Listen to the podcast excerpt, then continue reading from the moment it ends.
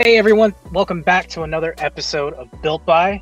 This week, super excited. I've got David Pollard on the podcast, who is the co founder at Livco, which is a full service design, builder, and remodeler based in Chicago. David, thanks so much for joining, man. Yeah, thanks for having me. Appreciate it. Absolutely. So um, I want to dive in. I always start every podcast with I want to dive in, but uh, you have a really interesting kind of story getting into um, the industry. Um, you started as an architect, which is um, a little bit out of the norm for, I guess, a co-founder at a remodeling company. But I'd love to hear how um, you got into uh, starting Livco and how that architecture kind of played a, a role there. Yeah, I mean, I, I, think the path started when I was very young and I loved houses and I loved drawing houses and I always wanted to be, you know, involved in, in housing in one way or another. And uh, you know, in like second grade, I was drawing floor plans at school, things like that. Mm-hmm. Um, so I think the path to getting there was becoming an architect. Mm-hmm. And then I went to architecture school at Virginia Tech. Absolutely loved it. Um, it was definitely reinforced that that's what I wanted to do and what I wanted to, um, you know, be. Um, then I think I entered entered the real world. I moved to Chicago and um, worked for some firms in Chicago. And I think that that vision of that architect designing a house uh, wasn't really so prevalent in you know large architecture firms. It's a little bit right. different.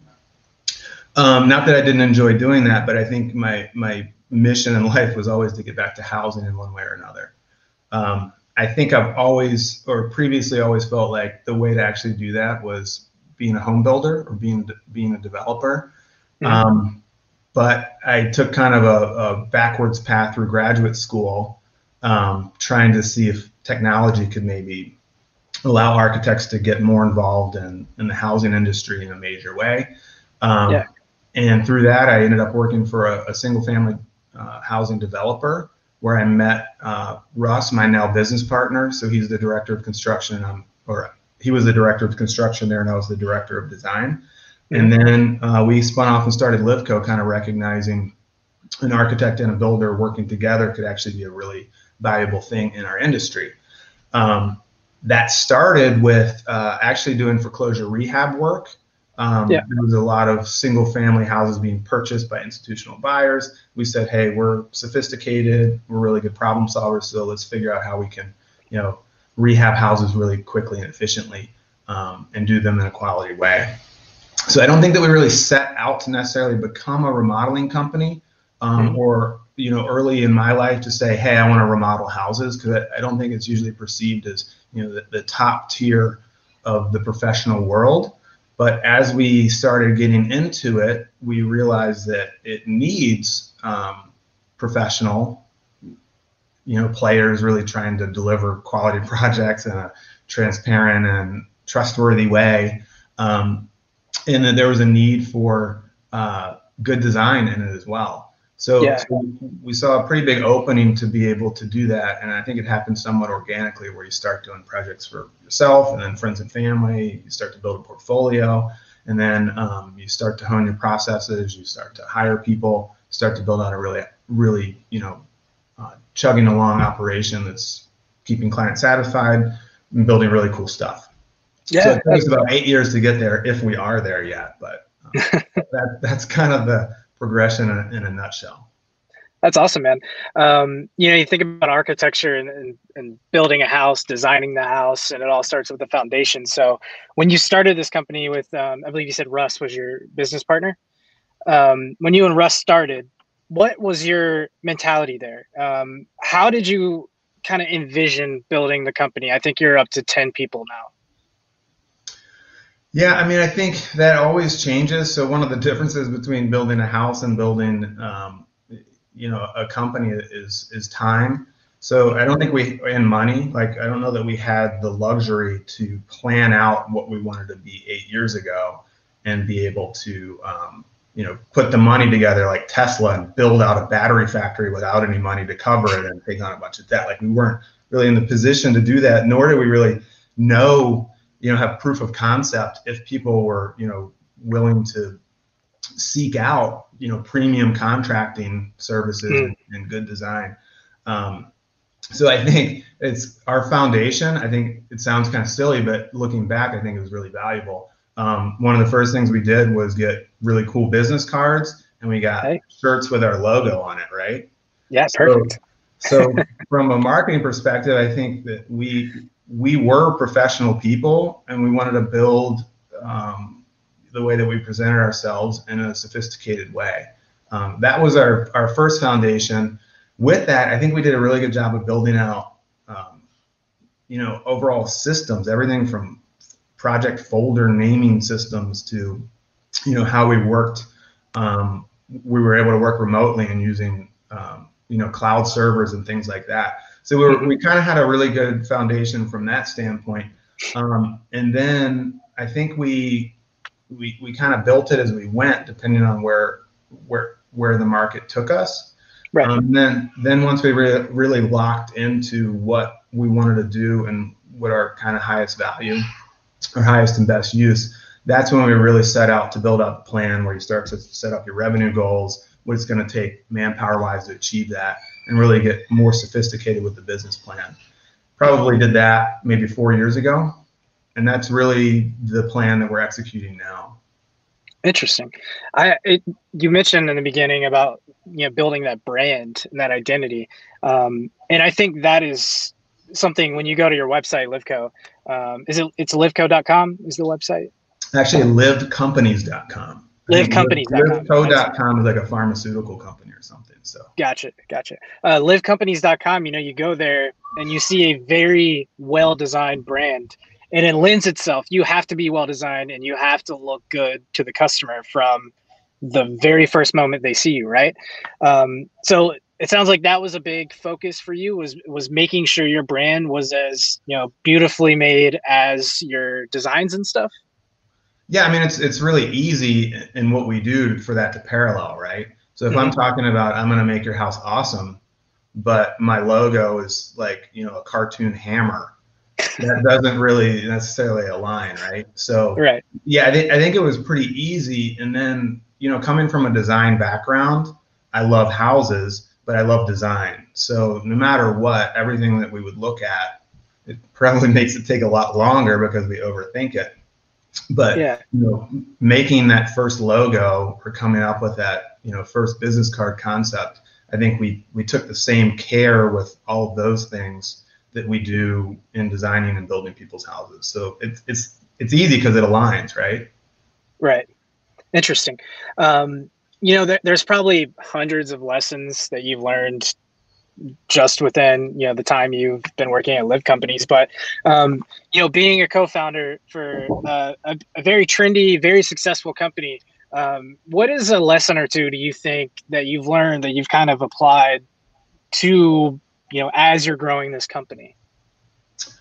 Oh man, yes, there are a lot. Of, there are a lot of lessons. I think if I could do it all over again, I would do more marketing earlier. I think gotcha. that is, and you're in marketing, so you already know this. But yeah, of it's course. One of, it's one of those things that is just such a big dollar amount and so scary, but really so crucial to being able to grow. Um, and we we've never just kind of said, hey, let's hire someone to just give us the whole marketing package. We've we've kind of done it strategically. So I think it started with brand development, um, and then that allowed us to budget for a piece that was really our foundational um, who we are, and we hired, you know, a high-end Chicago design firm to do that, to have them analyze us, just like we asked our clients to let us analyze them. Um, and so we started with that, and then we would kind of build out other pieces from the website to everything else. I think going back, um, I, I, would like to have done more of that earlier because it takes a little while to reap the rewards of that. Um, so I mean that's that's one of the one of my biggest kind of simple tactical lessons. Um, yeah. I think the the biggest lesson of being an entrepreneur is um, you have to really want to do it because it is a lot. Um, I think when I used to work for bosses and their bosses' bosses, I think I was always probably a little bit critical of what they were doing um, mm-hmm. in certain ways, and I'd feel like I could do it better.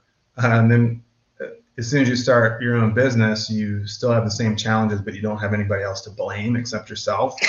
so that that's kind of a, a hard learned lesson. I think going in going into it with a business partner was huge. I think it makes it a lot more manageable. I think it's good to kind of share in those successes and those uh, failures to try and get better. So, I mean, those are those are just a few of the yes, hundreds for sure.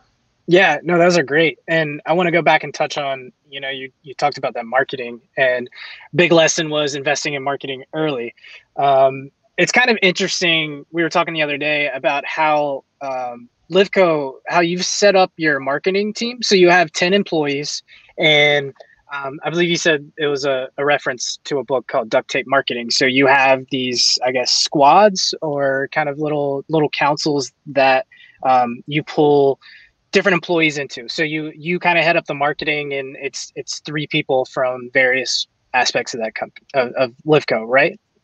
Yeah, yeah, and that was you know we could do a separate subject, which is you know silver linings of COVID nineteen. Um, mm-hmm. So we we had some downtime that happened, you know, between April and, and, and June. Um, we were still we were still busy. We kept all of our staff on. We had you know government support, but we knew that we were going to have a little bit of downtime from regular production. So we were in the position to um, say, well, let's use the time to get better. So mm-hmm. we created task forces, is what, is what we call them. So we we sent out a survey to everyone. I think we had seven different ones, everything from you know, design production to charitable giving to sales marketing. So everyone had to rank the seven, one through seven, and then we would determine who was on which one. Nobody put sales and marketing as number one. First of all, it's kind of funny. And the guy who we thought really liked it made it number seven.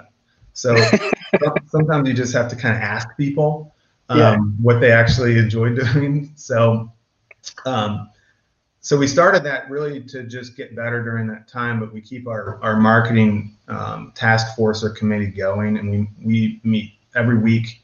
Um, it's me and three people. Um, the three employees they actually lay out the um, social media posts for the for each week, so they individually do it, and then we kind of review those and laugh about how crazy some of them are. Um, and then we we talk about other big picture items like one person's leading the effort to excuse me to get uh, staff bios so we can get that onto our website um, we talk about website review just a lot of general things and then we you know set goals and it, it's really helped a lot and gotten you know a lot off my shoulders and also um, i think it makes our our marketing more well-rounded instead of it just be what Dave thinks. It's yeah, really the company shapes it. Yeah, absolutely. Um, you know, when you look at this team, and it sounds like you know with social media posts, and you're probably tracking website visitors and stuff, and you mentioned that you're setting goals. What what do you view as success for your marketing team? Is it leads generated? Is it revenue? Is it website hits? Um, I mean, definitely leads. So leads is a really clear metric for us because obviously for us to do work, we need leads.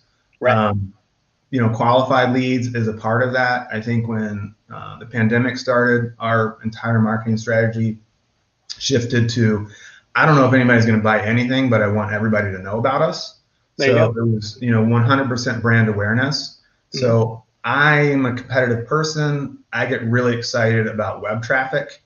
Um, I know that it's not 100% quality, but when I pull up Google Analytics and see that web traffic is up 30%, which it has been like month over month over month, um, makes me makes me really excited that whatever we're doing is at least making people interested.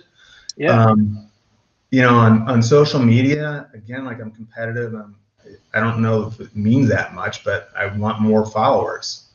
I'm like, why don't we do really cool stuff? Why isn't everybody following us? Why do I only have 1,500? Why can't I get to 10,000 so when I do a story, they can swipe up and it takes them to a link, right? Yeah, right, exactly. Um, so, and I guess that's that's all just probably self righteousness and competitiveness, but I think it does speak to just an overall brand awareness strategy, um, which in our space in remodeling is pretty small um, people really focused on that. And in small architecture firms, it's non-existent. Really? So, I mean, if, if I were to open up just an architecture firm today, all I would do is just put together a great, you know marketing foundation and you could beat everybody because yeah that that industry is so um, for the most part is really really cautious i don't know if it's cautious or just really they'll always say that well you know i'm i'm based off of referrals that's it Mhm. Um, Yeah. yeah. That's interesting. Um, you know, I was looking at the website, and the, the brand awareness is a huge piece, especially when you're competing with with local companies. And if somebody thinks of your name first, that's you know that's a win. Um, not even on that, but also on the the when you're hiring side. Um, yeah you know, absolutely looking good for employees. So that's really awesome, man. Good to track that stuff. Um, I was taking a look at your website, and you have a really, you have a couple of really interesting things that I've I've never seen before in terms of, you know, content that you give. Um, you know, it's a coloring book, and then you have you know printable, foldable, uh, you know, modular homes. It, it's really cool stuff, and what it made me think, you know, what are some of the the coolest things that you've maybe you've done or your team has done that um, you look back on and you're like, yeah, that's that was you know awesome. Yeah, um, we definitely have some some intriguing things. So to back up on that a little bit, when whenever we or I'm am coming up with this stuff, I think back to our core value uh, brainstorming session that we had amongst our employees. And so Russ and I kind of established what we felt our core values were, and we wanted to hear from everybody else what they thought. And I'll, I'll never forget Sarah saying uh, quirky. I was like, quirky? what does that mean? She's like, you know, we're a little bit quirky. Like, we are a little bit quirky. Um, and I think what we try and do on our on our brand front is really pretty shiny. And I think what we try and do on more of our, or I don't know what you call it, you know, regular content or live Mhm. content that comes out every day, is to show a little bit more of our personalities Right. which is quirky. Um, like we do an HBA fundraiser every year with uh, it's a Kentucky Derby theme, and Christopher works for us. Like makes this crazy wooden horse head thing that he carves out. You know, it's it's cool. You know, it's it's quirky. Not a whole lot of people carve wood into a horse head like. so um, when when COVID and the shutdown happened. Um, I think I was at home with my kids and trying to think about, you know, what can I do for them that I would do if I was a, a kid or come up with things. So we started the coloring book pages. So we have 3D models of every project we've ever designed. So we convert those to coloring sheets. You know, we already have the content. We just had to convert it to something that was a little bit more usable Yeah. put them on our website, put them out on social media. All of our clients um, who we did a project for, we'd send them a coloring sheet of their project. Um, and then that kind of tapered into when I was a kid, I would make paper houses because that's, I guess that's what I did when I was a kid. So yeah, we came up with the, the paper house modular pieces, right, where you can print out the sheet and fold it in and then build it into something kind of crazy Yeah.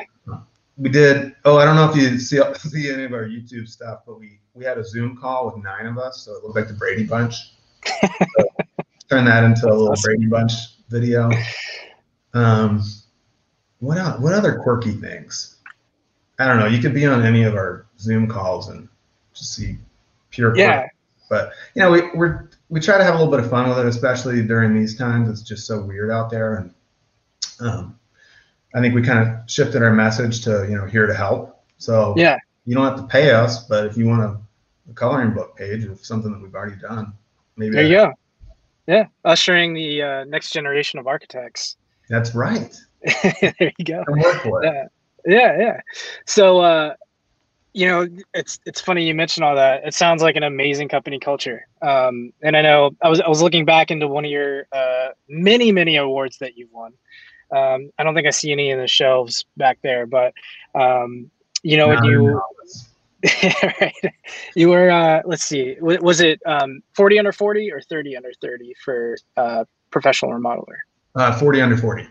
40 under 40 Yeah. and the the main call everybody gets a quote there and everybody uh, qu- quotes that you read all the time are like yeah just like our sales team did great or like you know our market team was awesome um, you really honed in on that aspect of company culture and it's a lot different there you know with such a small team and just listening to you talk about you know some of your team members and some of the things they're doing um, you know, it's been a tough year, and I would love to hear kind of how you approached going into COVID, um, holding together that company culture. Because I think you mentioned the other day you haven't had anyone quit in eight years, which is, you know, blew my mind.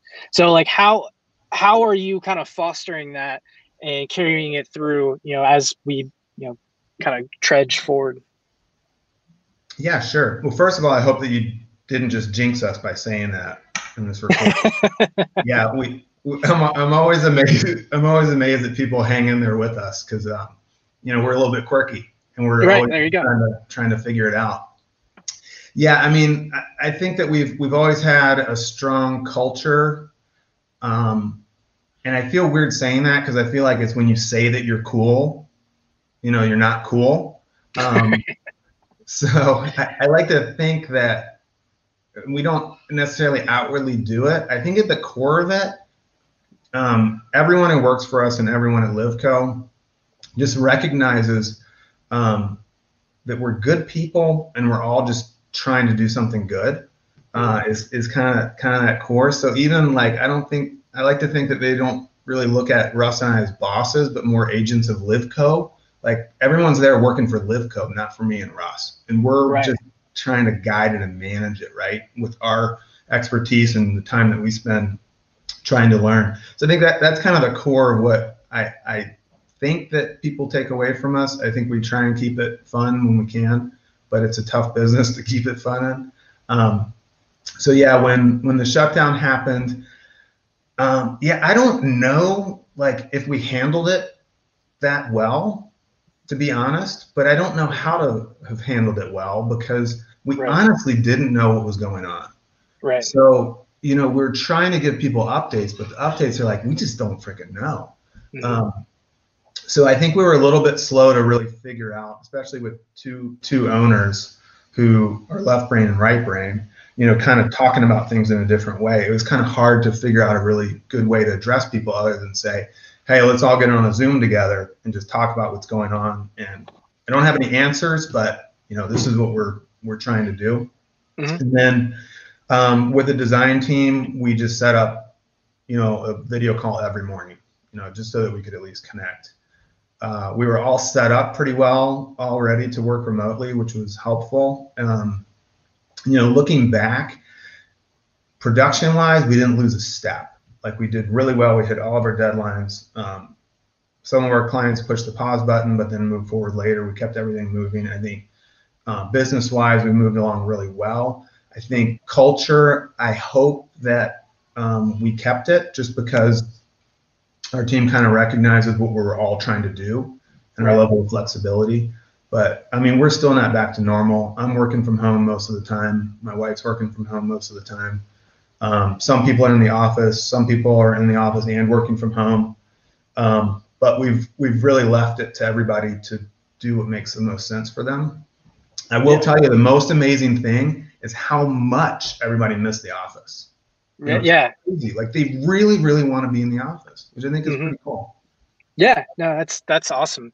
It reminds me of a. I'm gonna butcher this, but there was a quote I heard one time um, uh, from a French philosopher, I think back in the day, but he was talking about like uh, if you want to you know explore the ocean then uh, don't hire people to build a boat um, it was uh, teach them to yearn for the sea which sounds a lot like what kind of what you and russ have instilled over there at livco is you know everybody's striving for the company no one feels like they're working for anyone yeah no it's exactly right because i think they mm-hmm. recognize what we're trying to do is just provide really cool solutions for people that otherwise couldn't really get them and i think it's very yeah. rewarding um, our clientele are just awesome. They're really good people. Um, they respect us. They trust us. Um, you know, we we you know try and give them the same you know trust and respect, and it, it and it works really well. So it's cool. That's awesome, man. Um, I think that's all the time we have today. I really appreciate you coming on, David. Um, yeah, you know, I like to give you a little plug at the end. You you accepted my LinkedIn invite like right away when I sent it. so um, it sounds like you're willing to you know connect with other home improvement, home remodeling business owners, architects, marketing, sales professionals. So um, where should people go if they want to find you or connect or you know talk to Livco? Yeah, well, first of all, I, I, accepted it right away because you wrote in your note we both went to Virginia Tech. Yeah, there you go. All right, Hokies for the life. It's the Hokies. Um, yeah. So uh, yeah, our web. I mean, our website is www. I don't know if you're you still have to say that or not, but livcompanies.com, which is L I V C O M P A N I E S.com. Um, we're also we have a, a pretty good Instagram uh, presence at liv underscore companies.